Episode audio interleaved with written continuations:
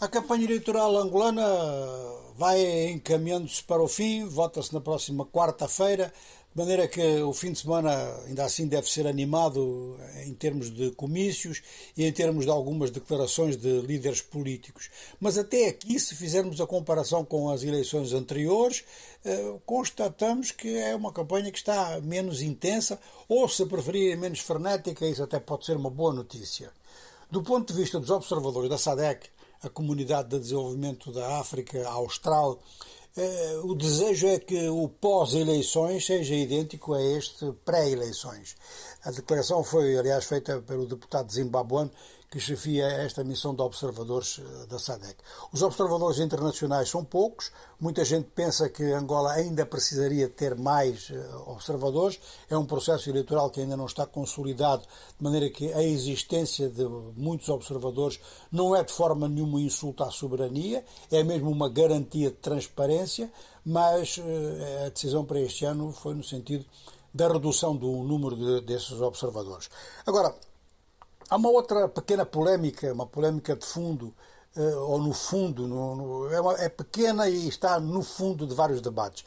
É que alguns candidatos propuseram a palavra de ordem de votou, sentou. Quer dizer que depois de votar, os eleitores devem permanecer perto da Assembleia de Voto, dentro dela, se possível, para garantir a transparência de todo o processo. Ora, dois partidos da oposição, esta proposta vem de partido da oposição e dois partidos da oposição, a Casa CE e a FENALA, opõem-se, dizendo que isto pode gerar incidentes. O candidato da Casa CE, que fez esta observação em nome do seu partido, fez a declaração em Cabinda, num comício em que ele declarou-se favorável à autonomia de Cabinda.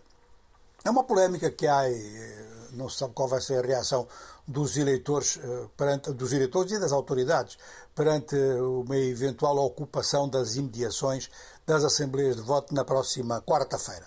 Bom, quanto ao MPLA, está a reivindicar 200 mil participantes no seu comício de Benguela.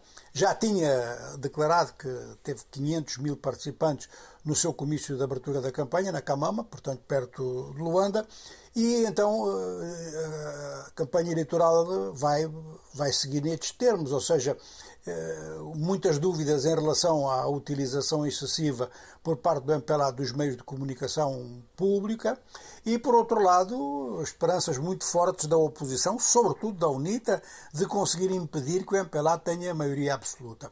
Há uma série de sondagens que têm aparecido, eu estou a colocar sondagens entre aspas, porque parece-me que nenhuma delas é confiável. Vamos só referir um outro elemento, este muito mais triste, sobre o falecimento do nosso colega Gustavo Costa. Gustavo Costa, portanto, os seus restos mortais eh, vão estar em velório na tenda da ilha e a data do funeral ainda não está marcada. De qualquer forma, quando estiver, é só para os familiares.